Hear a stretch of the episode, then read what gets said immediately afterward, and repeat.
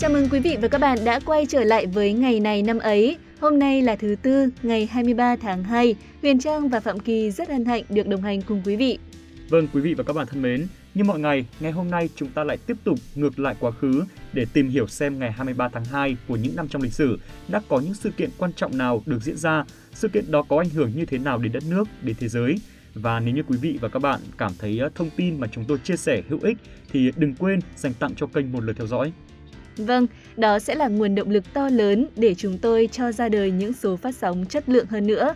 Và cũng đừng quên là ngày này năm ấy có mặt trên YouTube, Mocha và nhiều nền tảng podcast khác. Vâng, và ngay bây giờ xin mời quý vị và các bạn hãy cùng theo dõi những câu chuyện, những bí ẩn đã được chúng tôi tổng hợp lại có liên quan đến ngày 23 tháng 2.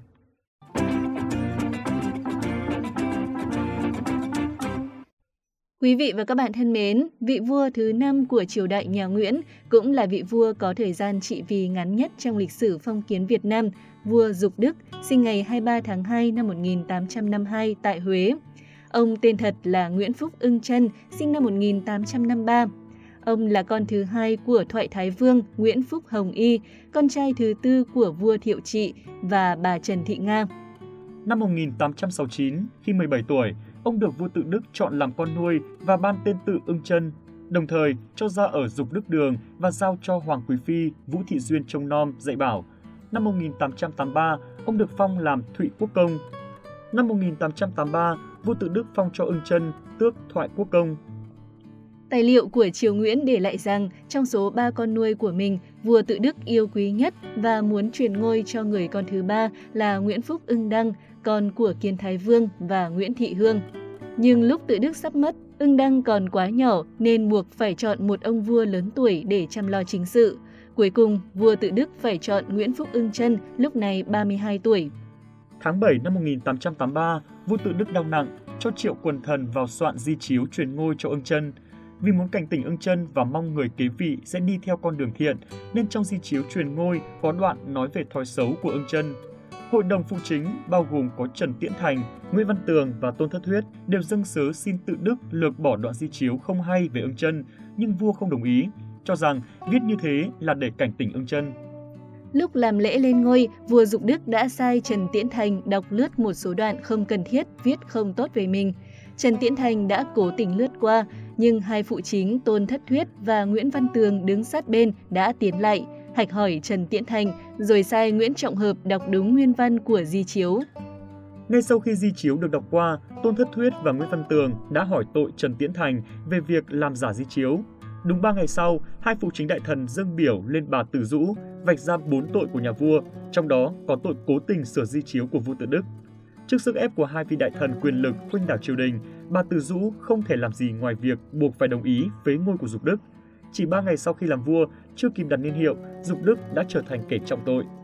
Ban đầu, ưng chân bị giam ở Dục Đức Đường, về sau rời sang giam ở Thái Y Viện, rồi ngục thất Phủ Thừa Thiên. Đến tháng 10 năm 1884 thì bị chết do bỏ đói. Do chưa kịp đặt niên hiệu nên người đời đã lấy tên Dục Đức Đường là nơi ở và cũng là nơi giam cầm ông để gọi ông là vua Dục Đức.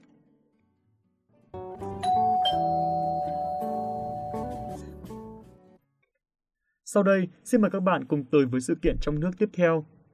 Giáo sư, nhà giáo nhân dân Phan Huy Lê sinh ngày 23 tháng 2 năm 1934 tại xã Thạch Châu, huyện Lộc Hà, tỉnh Hà Tĩnh. Ông là hậu duệ cùng họ với thượng thư, nhà ngoại giao Phan Huy Ích, nhà bác học Phan Huy Chú, thượng thư, nhà văn hóa Phan Huy Vinh. Giáo sư Phan Huy Lê là nhà sử học Việt Nam nổi tiếng nhất trong giới sử học Việt Nam đương đại. Ông nguyên là Chủ tịch Hội Khoa học Lịch sử Việt Nam, Chủ tịch Hội đồng Khoa học, và đào tạo cho Trung tâm Nghiên cứu Việt Nam và Giao lưu Văn hóa đã phát triển thành Viện Việt Nam học và Khoa học Phát triển giai đoạn từ 2004 đến 2009. Ông tốt nghiệp Trường Đại học Sư phạm Hà Nội năm 1956, chuyên ngành lịch sử Việt Nam cổ trung đại. Khi chỉ mới 24 tuổi, ông được bổ nhiệm làm chủ nhiệm bộ môn lịch sử Việt Nam cổ trung đại tại khoa lịch sử của Trường Đại học Tổng hợp Hà Nội. Giáo sư Phan Huy Lê cũng là chủ nhiệm đầu tiên của khoa Đông Phương học năm 1993 đến năm 2000 tại Trường Đại học Tổng hợp Hà Nội. Năm 1980, ông được nhà nước phong hàm giáo sư. Năm 1988, tiếp tục được phong danh hiệu nhà giáo ưu tú. Năm 1994 là nhà giáo nhân dân. Giai đoạn từ năm 1988 đến 2016, giáo sư Phan Huy Lê giữ chức Chủ tịch Hội Khoa học Lịch sử Việt Nam. Những đóng góp của giáo sư Phan Huy Lê cũng được bạn bè quốc tế đánh giá cao. Năm 2011, ông được trao danh hiệu Viện sĩ thông tấn nước ngoài của Viện Hàn Lâm Văn Khắc và Mỹ Văn thuộc Học viện Pháp Quốc. Năm 2016, Trường Viên Đông Bắc Cổ của Pháp đã trao bằng tiến sĩ danh dự cho giáo sư Phan Huy Lê. Ngoài ra, trong suốt sự nghiệp nghiên cứu và giảng dạy, giáo sư Phan Huy Lê từng được trao nhiều huân chương giải thưởng cao quý như Giải thưởng Nhà nước về khoa học và công nghệ năm 2000 cho công trình Tìm về cội nguồn hai tập, Giải thưởng Hồ Chí Minh về khoa học và công nghệ năm 2016 cho công trình Lịch sử và văn hóa Việt Nam tiếp cận bộ phận. Giải thưởng Quốc tế Văn hóa Á Châu kukuoka Nhật Bản năm 1996, Huân chương Cảnh cọ Hàn Lâm của Chính phủ Pháp năm 2002, Ông mất vào ngày 23 tháng 6 năm 2018, hưởng thọ 84 tuổi. Cả cuộc đời của ông đã có những đóng góp lớn lao cho nền sử học Việt Nam.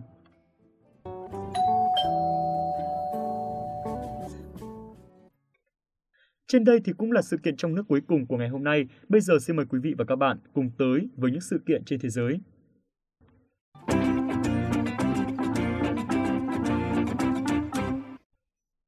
Quý vị và các bạn thân mến, ngày 23 tháng 2 năm 2000 là ngày mất của Stanley Matthews, một huyền thoại bóng đá người Anh. Stanley Matthews sinh ngày 1 tháng 2 năm 1915 tại thành phố Stoke-on-Trent của Vương quốc Anh. Năm 17 tuổi, Stanley Matthews chính thức ký hợp đồng chơi bóng chuyên nghiệp cho câu lạc bộ Stoke City. Giai đoạn đầu khoác áo đội bóng quê hương, ông đóng góp vào 259 trận đấu, ghi được 51 bàn thắng. 14 năm tiếp theo, Stanley Matthews chuyển sang khoác áo cho câu lạc bộ Blackpool và đây là giai đoạn người hâm mộ chứng kiến phong độ đỉnh cao của ông.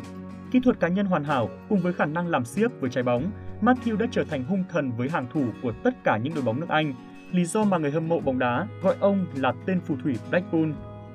Năm 1961, khi đã 46 tuổi, nghe tin câu lạc bộ quê hương gặp những khó khăn về tài chính và bị xuống hạng, Stanley Matthew quyết định từ Blackpool quay trở về Stoke City. Tài năng và uy tín của Matthew đã kéo khán giả đến kín sân vận động mỗi trận đấu. Những vấn đề về tài chính được giải quyết và ngay mùa giải đầu tiên tái ngộ, Matthew đã giúp Stoke City trở lại giải đấu cao nhất nước Anh thời điểm đó.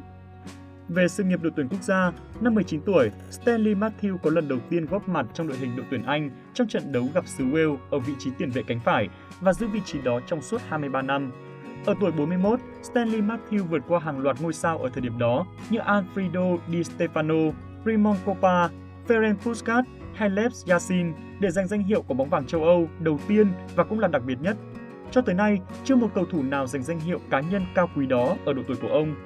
Trận đấu cuối cùng mà Matthew góp mặt ở đội tuyển quốc gia là trận đấu gặp đội tuyển Đan Mạch năm 1957, khi đó ông đã 42 tuổi. Năm 1962, Stanley Matthews được chọn là cầu thủ hay nhất nước Anh khi đã 47 tuổi, một kỳ tích của bóng đá. Năm Stanley Matthews chia tay bóng đá cũng là năm ông trở thành cầu thủ đầu tiên được nữ hoàng Anh phong tặng danh hiệu hiệp sĩ, năm đó ông 50 tuổi. Một điều đặc biệt nữa là trong suốt cuộc đời chơi bóng đá 33 năm, ông chưa từng bị một thể phạt nào. Đây thực sự là một di sản quý của nền bóng đá.